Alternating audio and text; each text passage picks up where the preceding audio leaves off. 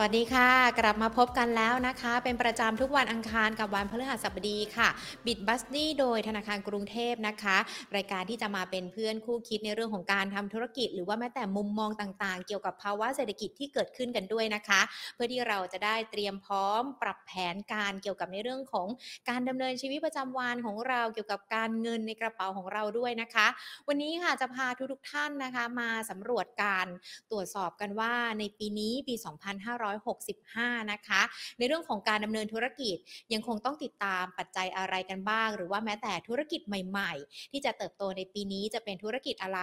และยังคงมีธุรกิจอะไรที่เราจะต้องปรับตัวกันบ้างนะคะ เดี๋ยววันนี้มาไล่เรียงในประเด็นนี้กันค่ะ ทุกท่านสามารถติดตามรับชม b i z b u d d y ของเราได้นะคะ ผ่านทางช่องทาง YouTube แล้วก็ Facebook Money and Banking Channel และอีกหนึ่งช่องทางค่ะทางด้านของ Podcast Money and Banking Podcast ค่ะเอาละค่ะเดี๋ยวเรามาพูดคุยกันกับประเด็นที่เราเกินกันไว้นะคะ เตรียมความพร้อมรับมือในปีเสือกันค่ะ วันนี้เราจะพูดคุยกันนะคะ กับอาจารย์วชิระคูณทวีเทพค่ะผู้อำนวยการสถาบันยุทธศาสตร์การค้า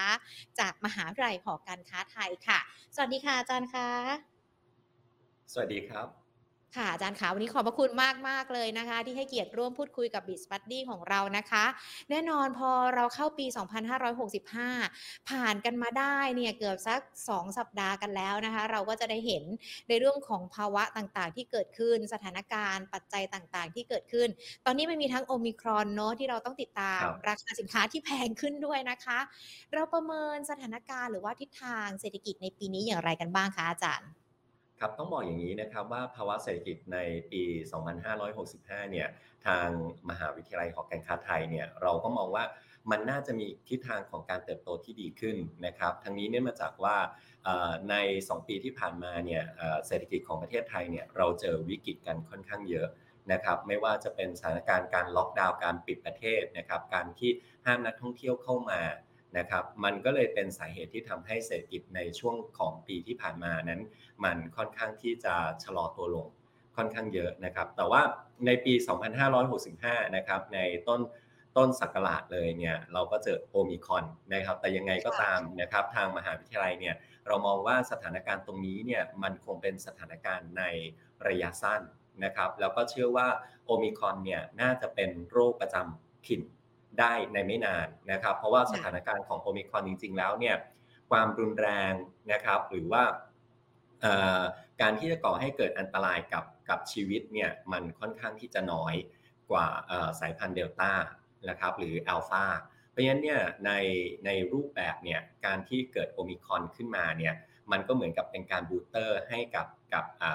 มนุษย์ทั่ว ๆ ไปนะครับ เพราะฉะนั้นเนี่ย เขาก็เลยเชื่อว่าสถานการณ์โอมิครอนเนี่ยถึงแม้ว่าจะมีคนติดเยอะ แต่ว่าก็ไม่ได้รุนแรงมาก แล้วประกอบกับการที่รัฐบาลเองนะครับก็มองว่าสถานการณ์โอมิครอนเนี่ยไม่น่าจะกระทบกับภาวะเศรษฐกิจของประเทศไทยมากมากนักนะครับ โดยการที่ยังไม่ทำการล็อกดาวน์เพียงแต่ว่าเพิ่มระดับ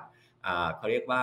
พื้นที่เสี่ยงนะครับเพิ่มมากขึ้นเท่านั้นเองนะครับ แต่ว่ากิจกรรมทางด้านธุรกิจต่างๆ ก็ยังดำเนินการได้ปกตินะครับ โดยทางมหาวิทยาลัยหอการค้าไทยเราเองมองนะครับ โดยสมมติฐานเดิมเลยก็คือ ภาวะเศรษฐกิจในปีนี้เนี่ยเราคาดว่าน่าจะมีโอกาสในการขยายตัวเป็นบวกได้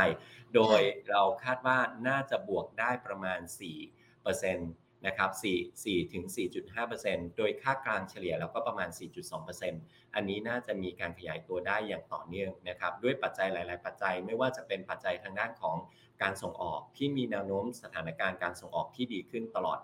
ระยะเวลาที่ผ่านมานะครับ ค่าเงินบาทก็ยังถือว่าทรงตัวอยู่ในระดับที่ค่อนข้างที่จะมีเสถียรภาพเมื่อเทียบกับเอ่อเมื่อก่อนที่ค่อนข้างแข็งนะครับค่ะอานอกจากนั้นแล้วเนี่ยประเทศคู่ค้าที่สำคัญของ ของเราเองก็มีสถานการณ์เศรษฐกิจที่มีการฟื้นตัวขึ้นอย่างเห็นได้ชัดนะครับ ไม่ว่าจะเป็นทางด้านของจีน หรือแม้แต่สหรัฐอเมริกาแล้วก็ยุโรปนะครับ ก็ยังมีสถานการณ์ที่มีการขยายตัวทางด้านเศรษฐกิจได้ดี เพราะฉะนั้นในปีหน้าเนี่ยคาดว่าสถานการณ์น่าจะกลับมาดีได้ เพียงแต่ว่าสิ่งที่เราต้องต้องดูก็คือเรื่องของการท่องเที่ยวนะครับ ว่าประเทศเอ่อประเทศไทยเนี่ยหลังจากที่เราเกิดโอมิคอนแล้วเนี่ยเรามีการที่เขาบอกว่า ปิดอีกครั้งหนึ่งคือ take and go เนี่ยเราเราหยุดนะครับ เพราะฉะนั้นนักท่องเที่ยวที่เข้ามามามาในประเทศไทยเนี่ยก็จะต้องกักตัวตามมาตรการของรัฐนะครับ ซึ่งอาจจะทำให้นักท่องเที่ยวเองเนี่ยมีการชะลอตัวในการที่จะเข้ามาท่องเที่ยวโดยเฉพาะใน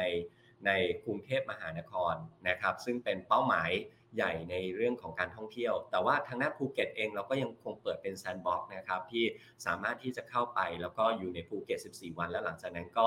ออกออกมาท่องเที่ยวในพื้นที่ต่างๆ ของประเทศไทยได้ ซึ่งอันนี้ก็ถือว่าเป็นเป็นตัวที่เราต้องจับตาดูครับว่าในปีนี้เนี่ย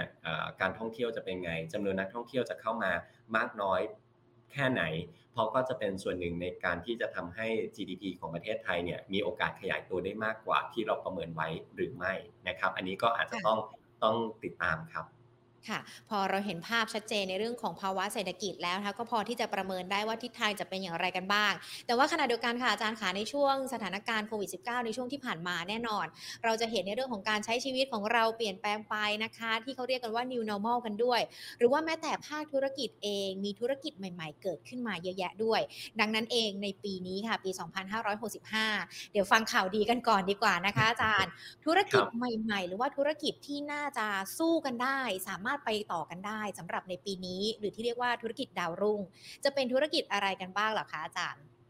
ก็ต้องบอกอย่างนี้นะครับว่าธุรกิจดาวรุ่งเนี่ยเป็นธุรกิจที่มาตามกระแสนะครับมาตามกระแสในที่นี้หมายความว่าตามพฤติกรรมของคนเลยนะครับก็คือในช่วง 2 ปีที่ผ่านมาเนี่ยเราจะเห็นได้ว่าพฤติกรรมของคนเนี่ยเริ่มมีการเปลี่ยนแปลงไป โดยเฉพาะในเรื่องของการจับจ่ายใช้สอย นะครับ เพราะฉะนั้นเนี่ยสิ่งที่มาแน่นอนในธุรกิจในปีหน้าก็คือธุรกิจเกี่ยวกับทางด้านของอีคอมเมิร์ซนะครับแล้วก็ธุรกิจที่ทำการซื้อขายผ่านทางด้านของอิเล็กทรอนิกส์ต่างๆ อันนี้มาเป็นอันดับหนึ่งนะครับเพราะเพราะมันเป็นตามพฤติกรรมอยู่แล้ว กับอีกอันหนึ่งที่หลายคนโหยหากันมากในช่วงที่มีการหยุดล็อกดาวน์ไปนะครับ การออกไปนอกพื้นที่หรือธุรกิจถูกปิดไปนะครับ ก็คือธุรกิจเกี่ยวกับทางด้านของความงาม นะครับทางด้านของการแพทย์นะครับอันนี้ก็ยังคงเป็นธุรกิจดาวรุ่งที่มาเป็นอันดับหนึ่งเหมือนเหมือนเดิมนะครับเช่นเดียวกับของปีที่แล้วนะครับ เพราะว่าพฤติกรรมของคนเองเนี่ยต้องต้องยอมรับนะครับว่ามีมีสองพฤติกรรมหลักหนึ่งคือคนเราเนี่ยเริ่มใช้เทคโนโลยีมากขึ้น อันที่สองเนี่ยถ้าเป็นธุรกิจเกี่ยวกับความงามหรือการแพทย์เนี่ยต้องอคนหลาย ๆ คนในยุคปัจจุบันเนี่ยเริ่มที่จะมีการดูแล แล้วก็รักษาตัวเองมากขึ้น นะครับ เพราะฉะนั้นเนี่ยก็เลยเป็นธุรกิจอันดับหนึ่งในปี 2565 นะครับหรือปี 2022 นะครับ ถ้าถ้าเราดูอันดับหนึ่งแล้วเนี่ยอันดับสองที่ตามมาเลยนะครับก็คือเรื่องของธุรกิจเกี่ยวกับแพลตฟอร์มนะครับหรือธุรกิจตลาดกลางที่เป็นทางด้านของอิเล็กทรอนิกส์ อันนี้ถือว่าเป็นธุรกิจที่มาพร้อมกับธุรกิจอีคอมเมิร์ซนะครับเพราะว่า การที่เราจะค้าขายกันได้นะครับ เราจะสามารถที่จะเข้าไปซื้อได้เนี่ยมันก็จะต้องมีเทคโนโลยีตัวหนึ่งที่เข้ามารองรับในการซื้อขายตรงนั้น ก็คือเป็นเรื่องของตลาดกลางหรือแพลตฟอร์ม อันนี้เป็นอันดับ 2 ที่ตามมาติดๆด้วยคะแนนประมาณ 94.8%อ่า94.8 คะแนนนะครับส่วนอันดับ3นะครับก็จะเป็นธุรกิจเกี่ยวกับทางด้านของ logistics delivery นะครับแล้วก็ fintech นะครับ แล้วก็จะเห็นได้ว่า 1 2 3เนี่ยมันจะเป็นธุรกิจที่เกี่ยวเนื่องกันมาอย่างเห็นได้ชัดเลยนะครับ โดยเฉพาะเรื่องของ e-commerce ที่ต้องมีแพลตฟอร์ม พอมีแพลตฟอร์มเสร็จ พอคนซื้อก็จะต้องมีเกี่ยวข้องกับเรื่องของการขนส่งนะครับสินค้าที่เป็นทางด้านของการขนส่งสินค้าอีคอมเมิร์ซนะครับ แต่ในขณะเดียวกันการขนส่งสินค้าใหญ่ ๆ ก็มีความคึกคักมากขึ้น เพราะว่าเรื่องของสถานการณ์การส่งออกที่ที่ผมได้พูดไปตอนต้นว่า สถานการณ์การส่งออกเนี่ยมันมีแนวโน้มที่ดีขึ้น เพราะงั้นการขนส่งก็จะเข้ามามีบทบาทมากขึ้นนะครับ อันนี้ก็จะเป็นธุรกิจตามกันมาใน 3 อันดับแรกครับ ก็ถือว่าเป็นสามธุรกิจอันดับแรกนะคะที่มีความเกี่ยวเนื่องกันด้วย แล้วก็แต่ละธุรกิจก็จะมีคะแนนที่อาจารย์จะให้กันด้วยนะคะ เดี๋ยวพอเราครบ 10 ธุรกิจแล้วเดี๋ยวเรามาย้อนถามกันอีกทีนึงว่าเกณฑ์การให้คะแนนของเรามีอะไรกันบ้างนะคะ ธุรกิจอื่นๆล่ะคะ อันดับ 4 มีอะไรกันบ้างไหมคะ เพราะว่าช่วงที่ผ่านมาคนอาจจะหันมาใส่ใจสุขภาพมากขึ้นนะคะ ก็น่าจะได้รับปัจจัยบวกด้วยหรือเปล่าคะอาจารย์ ก็ได้รับปัจจัยบวกด้วยครับ เพราะว่าจริงๆแล้วมันคือธุรกิจประกันภัยประกันชีวิตนะครับ ที่เข้ามาเป็นอันดับ 4 รวมทั้งพวกธุรกิจยาเวชภัณฑ์อะไรพวกนี้นะครับอ่ารวมทั้งพวกที่ผสมผสานไปกับทางด้านของเครื่องมือทางการแพทย์ อันนี้เนี่ยเป็นอันดับ 4 ที่เข้ามา เพราะว่าคนอ่าต้องการดูแลเรื่องสุขภาพนะครับ การประกันชีวิตนะครับ ก็เป็นส่วนหนึ่งที่จะทำให้เราประหยัดค่าใช้จ่าย นะครับพอพูดถึงประกันเนี่ยสมัยนี้เนี่ยทุกคนเนี่ยถ้าเราดูนะครับพฤติกรรมของคนเนี่ยเปลี่ยนเปลี่ยนไปไปค่อนข้างเยอะ เพราะว่าถ้าเป็นสมัยก่อนนะครับเราจะเห็นว่าพอพูดถึงประกันชีวิตนะครับประกันอุบัติเหตุ หรือประกันอะไรก็แล้วแต่หลายคนก็มักจะบอกว่าเอ้ยแช่งหรือเปล่า หรือว่าจะมาอะไร แต่เดี๋ยวนี้เนี่ยโลกมันเปลี่ยนไป คนเขาเริ่มรู้จักการใช้ประกันชีวิตประกันสุขภาพประกันอะไรพวกนี้นะครับเพื่อประหยัดค่าใช้จ่ายของตัวเองมากขึ้น เพราะฉะนั้นธุรกิจนี้ก็เลยเป็นธุรกิจที่ รุ่งต่อมานะครับประกอบกับสถานการณ์โควิดที่เราเห็นนะครับค่าใช้จ่ายต่างๆ ค่อนข้างที่จะสูงนะครับเพราะฉะนั้นหลายคนก็เริ่มที่จะหันเข้ามาสนใจธุรกิจประกันนะครับมีการฝากเงินมีการซื้อประกันกันมากขึ้นนะครับธุรกิจนี้ก็เลยยังเป็นธุรกิจดาวดาวเด่นนะครับที่ยังอยู่ในอันดับที่ 4เช่นเดียวกันครับว่าธุรกิจพวกยาหรือเวชภัณฑ์ต่างๆเนี่ยครับธุรกิจการแพทย์มันสืบเนื่องกันมากับธุรกิจอันดับที่1 นะครับ เพราะว่าเมื่อเมื่อความต้องการทางด้านการแพทย์ความสวยความงามต่างๆมา ก็จะต้องมีเรื่องของเครื่องหมายเครื่องมือต่างๆ ที่จะต้องมีรักษาไปด้วยนะครับค่ะเป็นธุรกิจที่ต่อเนื่องกันมาเลยนะคะ แต่จริง ๆ แล้วช่วงที่ผ่านมาเราอาจจะทำงานกันมากขึ้น เขาเรียกว่า work from home กันมากขึ้นอยู่คนเดียวมากขึ้น หลายคนก็ผ่านตัวเอง พูดคนเดียวได้แล้วนะคะอาจารย์แล้วก็พูดคนเดียวพูดกับหน้ากล้องสร้างความบันเทิง มันก็สร้างรายได้ได้เหมือนกัน อันนี้เป็นอาชีพใหม่ไหมคะครับใช่ครับซึ่งซึ่งจริง ๆ มันก็เป็นอาชีพที่จะบอกว่ามันเป็นอาชีพเดิมที่เคยเกิดขึ้นมาแล้วในอดีตนะครับหรือธุรกิจเดิมที่เกิดขึ้นมาในอดีตแต่เมื่อก่อนเนี้ยเราจะได้ยินคำว่าธุรกิจขายตรงนะครับ ธุรกิจขายตรงเนี่ยเป็นธุรกิจที่ทุกคนเนี่ย ก็พยายามที่จะขายสินค้าไปเคาะตามบ้านหรืออะไรแบบนี้ใช่ไหมครับ แต่ว่าในช่วงของสถานการณ์โควิด หรือว่าในช่วงนี้เนี่ยหลายคนพอเคาะตามบ้านปุ๊บ ก็เฮ้ยฉันไม่ไม่รู้จักอย่าเข้ามานะถูกไหมครับเพราะฉะนั้นเนี่ยก็ก็เลยเป็นธุรกิจขายตรงที่เป็นการผสมผสานในลักษณะของธุรกิจเกี่ยวกับทางด้านของอีคอมเมิร์ซเข้ามา เพราะฉะนั้นหลายคนเนี่ยนั่งนั่งหน้าจอนะครับ ก็พูดอยู่คนเดียวครับ จะดูก็ดูไม่ดูก็ฉันก็ไม่รู้แต่ฉันขายไปเรื่อยๆนะครับก็คือเป็นธุรกิจที่ที่เป็นธุรกิจขายตรงที่ตรงแบบอิเล็กทรอนิกส์อ้อมๆนะครับ แต่ก็ยังมีการขายขายไปเคาะตามบ้านเรือนนะครับ อยู่เหมือนกันนะครับ อันนี้ก็เป็นธุรกิจอันดับ 5 ที่เข้ามานะครับ ซึ่งธุรกิจขายตรงส่วนใหญ่เราจะเห็นว่ามันเป็นธุรกิจเกี่ยวกับทางด้านของอาหารเสริม นะครับเพื่อสุขภาพและความงามค่อนข้างเยอะนะครับ แล้วก็อย่างที่บอกครับว่าตอนนี้เนี่ยทุกคนเนี่ยดูแลสุขภาพของตัวเองมากที่สุด กลัวว่าจะเป็นหวัดกลัวว่าร่างกายจะไม่แข็งแรงอ่อนเพลียนะครับ ทุกอย่างนะครับก็เลยจะเป็นธุรกิจพวกพวกอาหารเสริมเพื่อสุขภาพเนี่ยในปี 65 ก็จะเป็นปีที่มีเป็นดาวรุ่งด้วยเช่นกันนะครับครับ พอพูดคนเดียวได้แล้วผ่านตัวเองเป็นยูทูบเบอร์ได้ไหมคะอาจารย์ถือว่าเป็นอาชีพน้องใหม่มาแรงไหมคะโอ้อันนี้ถือว่าน้องใหม่มาแรงจริง ๆ ครับ เพราะว่าจริงๆอย่างที่บอกครับว่ายูทูบเบอร์เนี่ยเป็นอะไรที่ต้องเป็นคนกล้าจริง ๆ นะครับให้ผมไปทำยูทูบเบอร์เนี่ยเดินเดินไปหรือพูดคนเดียวหรือทำ content เนี่ยผมไม่กล้าแต่ว่ามันเป็นธุรกิจที่มันมีการเติบโตเร็วมากนะครับ ต้องบอกอย่างนี้ครับว่ายูทูบเบอร์เนี่ยถ้าเป็น ธุรกิจแล้วนะครับ หลายคนได้รายได้ จากการเป็นยูทูบเบอร์เนี่ยก็ก็เยอะมากเลยนะคะอาจารย์ค่ะ ใช่ครับใช่ครับ เพราะฉะนั้นเนี่ยยูทูบเบอร์เนี่ยเป็นธุรกิจที่เหมือนกับเป็นเสือนอนกิน เมื่อเราทำ content ได้นะครับ สร้าง content สร้างกลุ่มคนดูได้ เพราะฉะนั้นธุรกิจนี้เป็นธุรกิจที่เมื่อเราลงไปแล้วเนี่ยมีคนมาดูเรื่อยๆๆเงินมันก็จะเข้ามาเรื่อยๆนะครับ มันไม่ได้เหมือนกับ รายการทีวี หรือรายการโทรทัศน์ที่เมื่อจบแล้วจบไป มันไม่ได้มีการการแฝงให้คนมาดูย้อนหลังหรืออะไร ซึ่งธุรกิจทีวีหรือสื่อต่างๆเนี่ยก็เริ่มทำแบบนั้นแล้วนะครับ ก็สามารถดูย้อนหลังได้นะครับคล้ายๆ YouTube เพราะมันจะมีรายได้พวกนี้เข้ามา เพราะฉะนั้นธุรกิจ YouTube เนี่ยก็เลยเป็นธุรกิจที่คนให้ความสนใจมากขึ้นและกำไรยังดีอยู่นะครับ คนที่เข้าสู่ธุรกิจนี้ถือว่าเยอะแต่ว่าก็ ก็ต้องดูยาวๆว่าอดทนแค่ไหนนะครับแต่ว่ายังคงเป็นธุรกิจที่มีกำไรสูงครับ จุดเริ่มต้นอาจจะยากสักนิดหนึ่งแต่ถ้าไปต่อได้ก็น่าจะสามารถทำเงินให้กับเราได้นะคะ ตอนนี้เริ่มมองภาพตัวเองเป็นยูทูบเบอร์คนต่อไปแล้วนะคะ เพื่อที่จะได้สร้างในเรื่องของการทำธุรกิจกันด้วย ยังมีธุรกิจอื่น ๆ ที่ยังสามารถรุ่งเรืองได้ในปีนี้ด้วยใช่ไหมคะอาจารย์ใช่ครับ อย่างเช่นในเรื่องของธุรกิจเกี่ยวกับการแปรรูปยาง นะครับพวกยางพาราหรืออะไรพวกนี้นะครับถุงมือยางอย่างเงี้ยครับก็ยังคงได้รับความนิยมนะครับหรือแม้แต่ธุรกิจเกี่ยวกับพวกอาหารสำเร็จรูปนะครับอาหารแช่แข็ง พวกนี้ก็ยังคงเป็นธุรกิจที่มาอย่างโดดเด่นนะครับในปี 65 รวมทั้งเกี่ยวกับทางด้านสัตว์นะครับ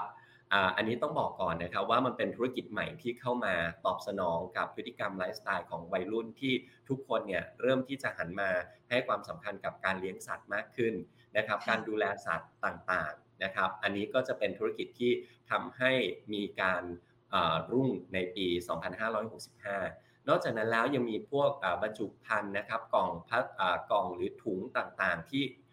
รักษาสิ่งแวดล้อมนะครับ อันนี้เป็นแนวทางที่ที่มา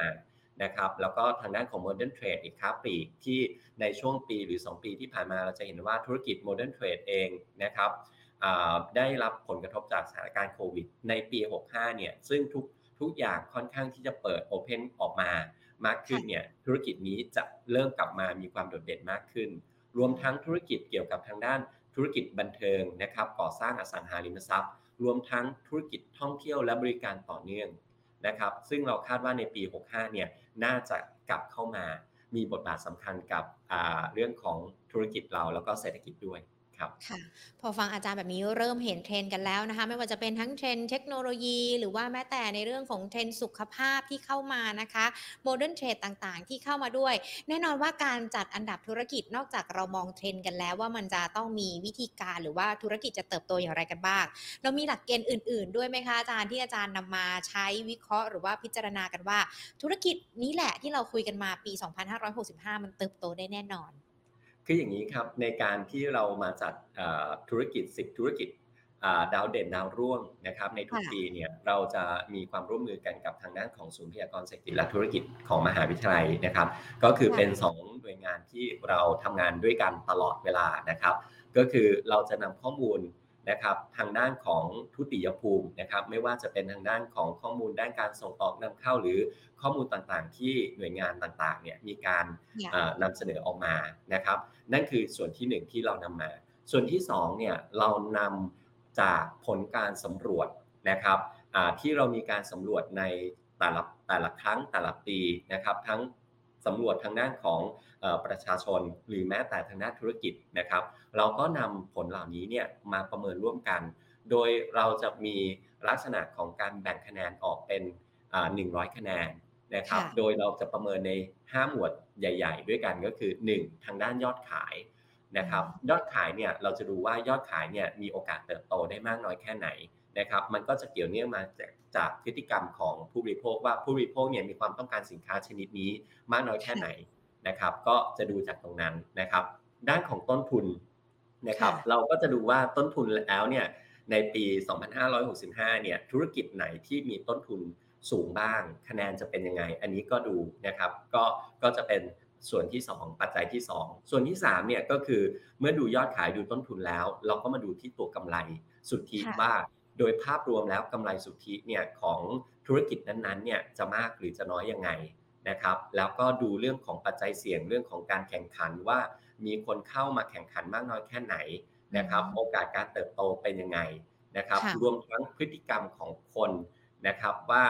คนเนี่ยต้องการไหมเป็นที่นิยมไหมในปีนั้นๆ หรือเป็นพฤติกรรมของของอ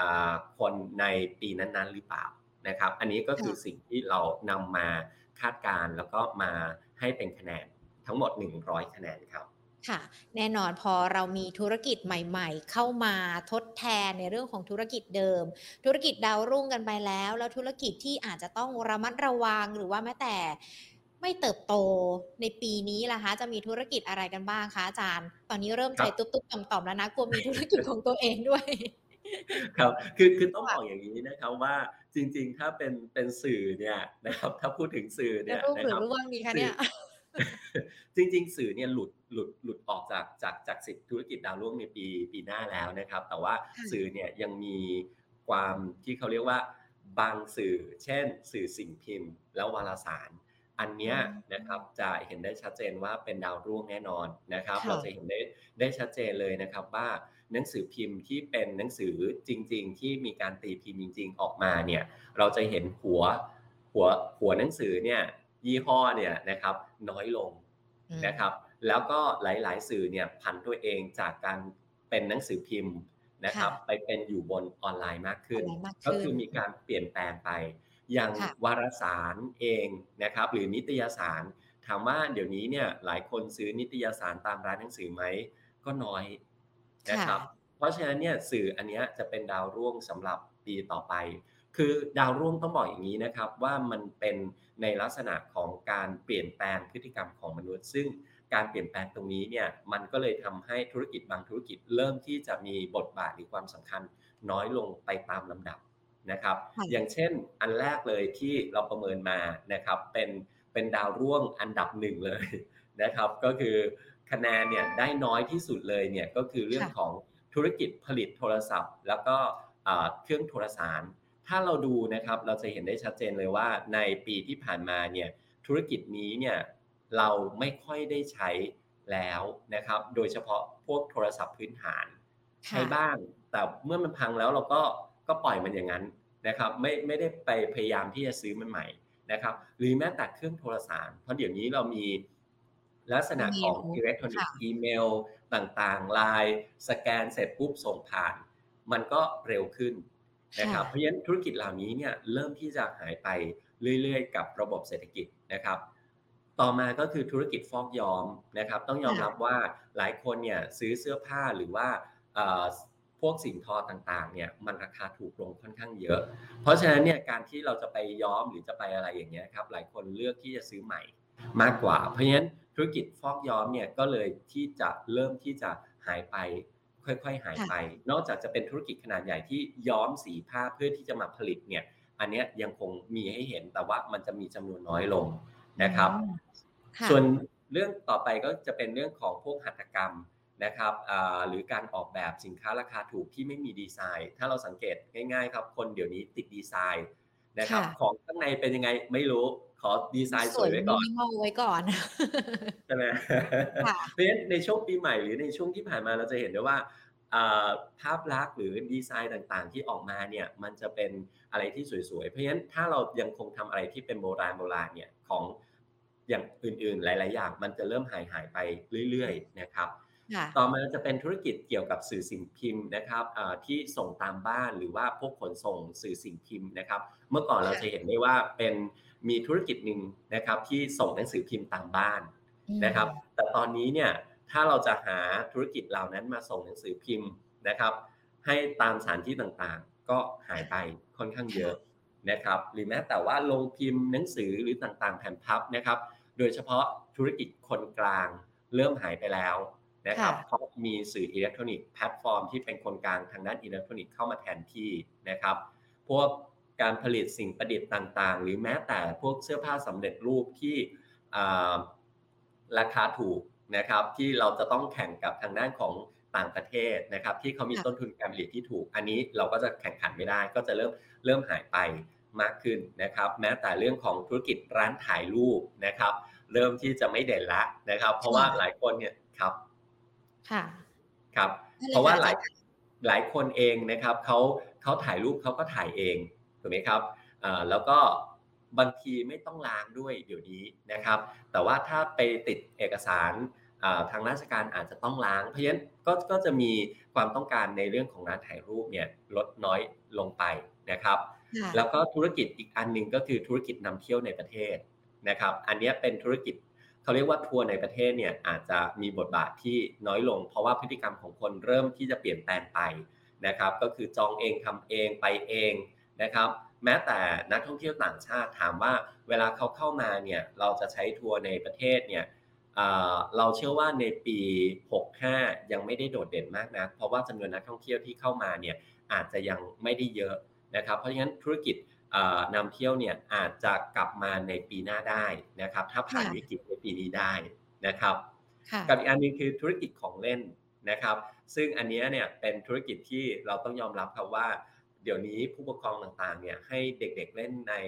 โทรศัพท์มือถือหรือเป็นอิเล็กทรอนิกส์มากขึ้น เพราะฉะนั้นเรื่องของธุรกิจของเล่นเองเนี่ยก็เริ่มที่จะมีแนวโน้มที่ทางที่จะชะลอตัวลงนะครับ แล้วสุดท้ายก็คือพวกธุรกิจ call center นะครับ ก็ถือว่าเราเริ่มใช้ AI เริ่มใช้